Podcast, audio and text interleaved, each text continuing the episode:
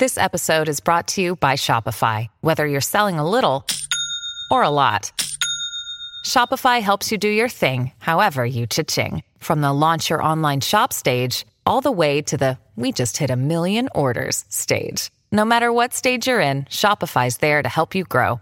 Sign up for a $1 per month trial period at shopify.com slash special offer, all lowercase. That's shopify.com slash special offer. Everyone is voting for Jack, cause he's got what all the rest lack. Everyone wants to back Jack. Jack is on the right track, cause he's got. Welcome back to the Kennedy Dynasty Podcast. I'm your host, Allison, once again. And today I have got a packed episode for you. So I'm just going to go on and get started. Let's do listener questions first. Therefore, in answer to your question, Okay, I got a question. Best piece of Kennedy merchandise you've ever bought? I'm starting to get quite the collection, but my two favorites, I'll give my, my two. I have a painting of Jackie that is hanging in my dining room. You can see it if you go visit my Instagram at Kennedy Dynasty. And that has to be probably my favorite. But my most special is a plank from Jack and Jackie's Hyannisport home that during some form of refurbishment or something a few years ago of the home, an artist did paintings on them and like screen printed this artistic image of Jack on his sailboat. And the Hyannisport Museum sold them, and I bought one. And it is hanging in my entry. I love it so much. It's very subtle and it's just kind of cool to know that that was a piece of Jack and Jackie's home in Hyannisport. So that is the answer to that.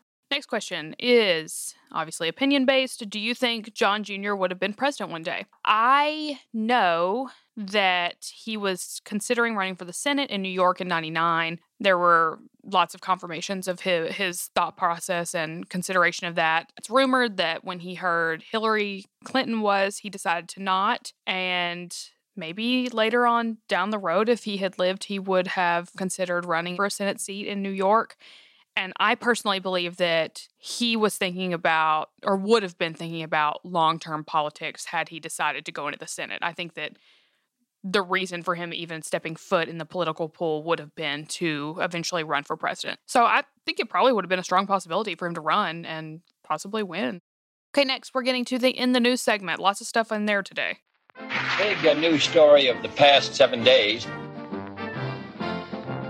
First one I thought was kind of interesting. Oliver Stone, who was the director of JFK, I think it's 91 when it came out, most of us have probably seen the film. He is actually coming out with a JFK documentary. It was apparently turned down by Netflix, but it is going to the Cannes Film Festival in 2021. So I thought that was interesting. Another one that probably all of us have seen, but in case you haven't, RFK Jr. has officially been banned from Instagram, which is owned by Facebook, for, and I quote from Facebook, repeatedly sharing debunked claims about the coronavirus or vaccines. Like I said, that is the quote from Facebook. He did just start a podcast, though, I saw before he was banned on Instagram. So if you are interested in keeping up with Robert Kennedy Jr., check out his podcast. Another one, this is a, a feel good one, kind of cool. There's a new art exhibit at the Kennedy Center that is part of their mission to make art accessible to everyone, including those with disabilities. The art that is being featured is created by their Emerging Young Artist program for young artists with disabilities. Make sure you check that out after you listen to the podcast. It's really beautiful. It's outside on their lawn and stuff. So, a local artist, Yasmin, told ABC7 what it really means to be a part of the project. She said, We really think that for us as a cultural community, the memorial to John F. Kennedy, that we have to make sure the voices from people that are frequently marginalized are represented, and people with disabilities are one of those communities, for example, during the pandemic, have been disproportionately impacted. And we want to make sure that their voices and their perspectives are uplifted. Okay, it's time to get to the episode. So, I know I did a Jackie themed episode last week, and typically I like to space out episodes about certain Kennedys so it doesn't seem like I'm speaking about one certain person too much at once. But the story I'm sharing today does involve Jackie, and I decided to go on and do it now as the 50th anniversary of it happening was just a couple weeks ago. I actually posted something on my Instagram about it and how I wished I had released an episode on the exact day, and I got messages back saying to do it anyway. So I am because I think it's interesting and we're due for a good story on here. So, with all that said, today I'm going to tell the story about when Jackie secretly returned to the White House when invited by the Nixons. She went with Caroline and John Jr. to see the completed portraits of she and Jack. So, my sources for this one are Town and Country, The Washington Post, and the Nixon and JFK presidential libraries, just in case you want to go read about this for yourself after the episode. Without further ado, here we go. So it had been eight years since Jackie and the children had stepped foot into the White House. Although Jackie describes the White House years as some of their best times together as a family, obviously the memory was incredibly tainted after the tragic assassination, and administration cut short, and a quick move for the mansion in the midst of horrible grief. I'd personally imagine she had no intentions of returning. Pat Nixon had invited Jackie a couple of times to return to the White House for a visit, but Jackie would kindly decline, saying she felt it was just too hard to go back and that it could be really hard on the children. And as close as she had even gotten to the White House since the tragedy was Arlington. According to a letter that she wrote in January of 1970, it was just too painful. She wrote, I know that time will make things easier, and that one day when they and I are older, I must take Caroline and John back to the places where they lived with their father, but that won't be for a while.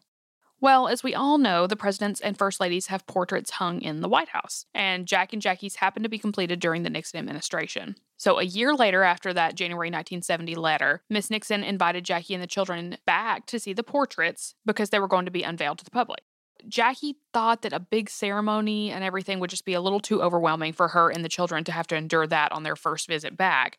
So she asked Pat if instead they could kind of just like sneak in undetected to see them and tour the White House. So Pat said, of course, and handled it all. The Nixon's daughter, Julie Nixon Eisenhower, wrote in a biography of her mother, which the biography is called Pat Nixon, The Untold Story. My mother was determined that the visit be as private and as happy as possible. Only four members of the White House staff were directly involved, and they were sworn to strict secrecy, wrote Julie, who was 22 in 1971. My mother, Tricia, and I were waiting at the second floor elevator when the three visitors arrived. So that was on February 3rd, 1971, when they visited the White House.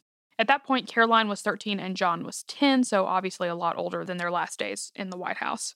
First, they went to see the portraits, I want to talk to you for a second about the portraits too. I thought it was interesting when I was researching them. I've actually had the privilege of seeing them in person when I visited the White House a few years ago on a tour, and they truly were beautiful. I recommend the White House tour anyway. If you have not done that, it's pretty easy. We just sent a request to our senator. I think it works that way in every state, and I don't know, they approved it, and we got to go. It's it's worth it for sure. Just Google how to do it. But anyway, the artist's name who painted them is Aaron Shikler. I was interested to find out just recently that Jackie's actually changed from the original. So here's a quote from the JFK Library about Jackie's. For the White House portrait, Miss Kennedy chose to have herself depicted in a long black skirt and white blouse. The First Lady is standing in front of a mantel decorated with a bouquet of white flowers and a bust. Upon completion, Shikler decided that he was not satisfied with the final version. He felt the pose was too girlish and coy and it failed to convey Jacqueline Kennedy's reserve and strength. He obviously altered it to what it is today, and it's beautiful. For JFK's portrait, it was actually a bit controversial as his head is bowed and you can't see his eyes. Here's a quote from Town and Country about that. Painted years after Kennedy's tragic death, the aesthetic of the painting was shaped by the president's widow, Jackie. The only stipulation she made, Shikler told People in 1981, was I don't want him to look the way everyone else makes him look, with the bags under his eyes and that penetrating gaze. I'm tired of that image. So Shikler turned to photographs of the late president to prepare the initial sketches, but he eventually chose an image of Ted Kennedy at his brother's grave to serve as a loose interpretation of the work. According to people, when Jackie saw the sketch, she chose it over several others at once. Let's do this one, she said. But the style of the painting wasn't meant to evoke Kennedy's death.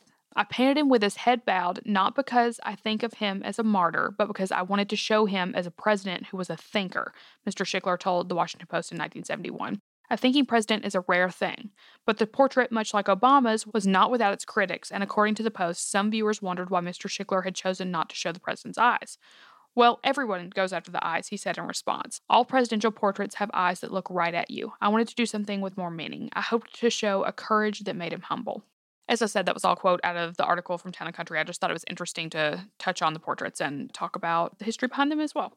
After they saw portraits, the Nixons then took them on a tour of the White House so they could see the changes and reminisce on where they obviously once lived. Apparently, Nixon took them first to the Lincoln bedroom and told John Jr. that if he made a wish while sitting on the Lincoln bed, his wish would come true. That was some form of legend throughout the White House.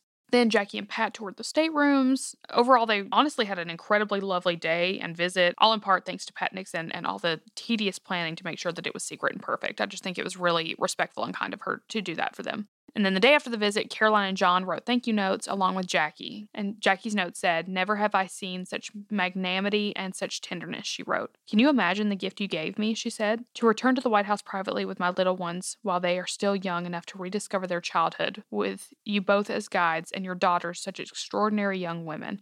I've never seen the White House look so beautiful, she wrote.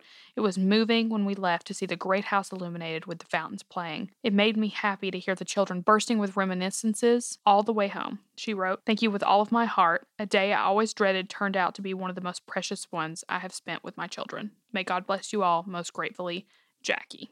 That's the story of Jackie's first and, from what I can find, last visit ever back to the White House. And as I said, it was the 50th anniversary just a few weeks ago. So I hope you enjoyed this story, and I encourage you to go look up the portraits after hearing the artist's remarks about them if you have not seen them already. Or if you have, just go back and look at the details of it and the reasons behind why he made the decisions he did about the portraits. They are truly, truly beautiful.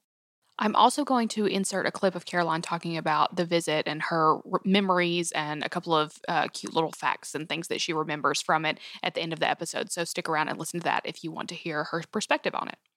That's all I got this week. Make sure you are following me on Instagram as usual at Kennedy Dynasty. Check out my Spreadshirt shop. I have stickers now in there, which are really cool. I'm actually going to have to order some for myself because I want them.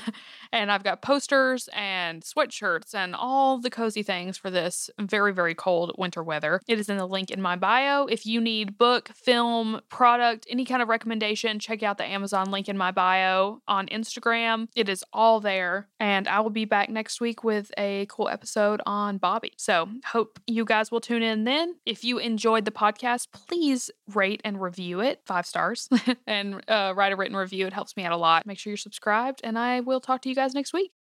Well, my mother had never been back to the White House since she left, and I think the only time she went was in 1971 when um, President and Mrs. Nixon invited us to go and see the official portraits. Um, my brother and I had had to pose for this uh, portrait painter as well as uh, while he was painting my mother's portrait, and we really uh, loathed and despised every minute of it. But um, so we weren't.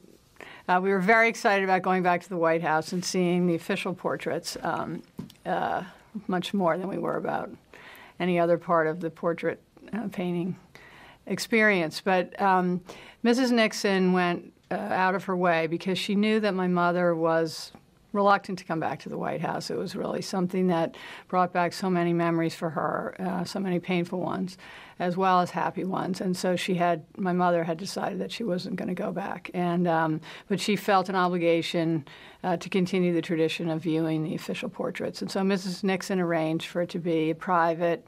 Uh, family visit, and it allowed my mother to go back to the White House with me and John without uh, a lot of attention. And I think that that was really very meaningful to her, and it certainly was to us. Um, President Nixon sent a plane for us, and I remember we were so excited to get on the plane, and everybody was so nice, and um, they had the special uh, food that we remembered and the special matches with the White House insignia on it. So we were all excited, and when we got there. Um, the president and Mrs. Nixon and Julie and Tricia took us all around and showed us the White House, and uh, their dogs were there, and um, that was very exciting for us. And John's letter talks about um, when he got home, our dog was sniffing him and sniffing their dogs, and maybe the, our dogs remembered the White House. So it was really a nice family um, get together. And I think everybody, obviously, I could tell that all the adults were a little apprehensive about the whole thing, but um, but it, it, was a really lovely dinner, and um, and John spilled his milk all over the table, which put everyone at ease. And uh, and then um, I think it allowed my mother to share a lot of her memories with us, and I think she really appreciated Mrs. Nixon's thoughtfulness and the sense that there are uh, family values and a dedication to politics and patriotism that go beyond uh, any disagreement on issues or party. And so I think uh, one of the things you learn having lived in the White House, is that there really are these common experiences, and what we share is so much larger than what we what divides us. Come on and vote for Kennedy, vote for Kennedy, keep America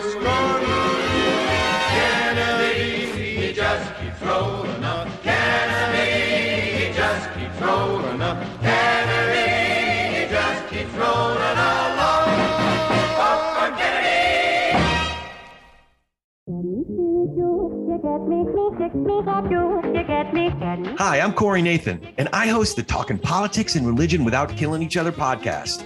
You can find us at politicsandreligion.us. That's politicsandreligion.us. We are your home for edifying, provocative, and fun discussions among high profile public figures and regular folks like me. We talk about faith and politics and all kinds of topics that really matter in our culture. So if you're tired of screamers and extremists dominating the conversation and you want to join us and take some of that space back, if you want to better understand different points of view, if you appreciate some nuance and just having a little fun, you'll love talking politics and religion without killing each other. And remember, we're real easy to find. It's politicsandreligion.us. Hope to see you soon. We'd love to have you join the conversation on talking politics and religion without killing each other.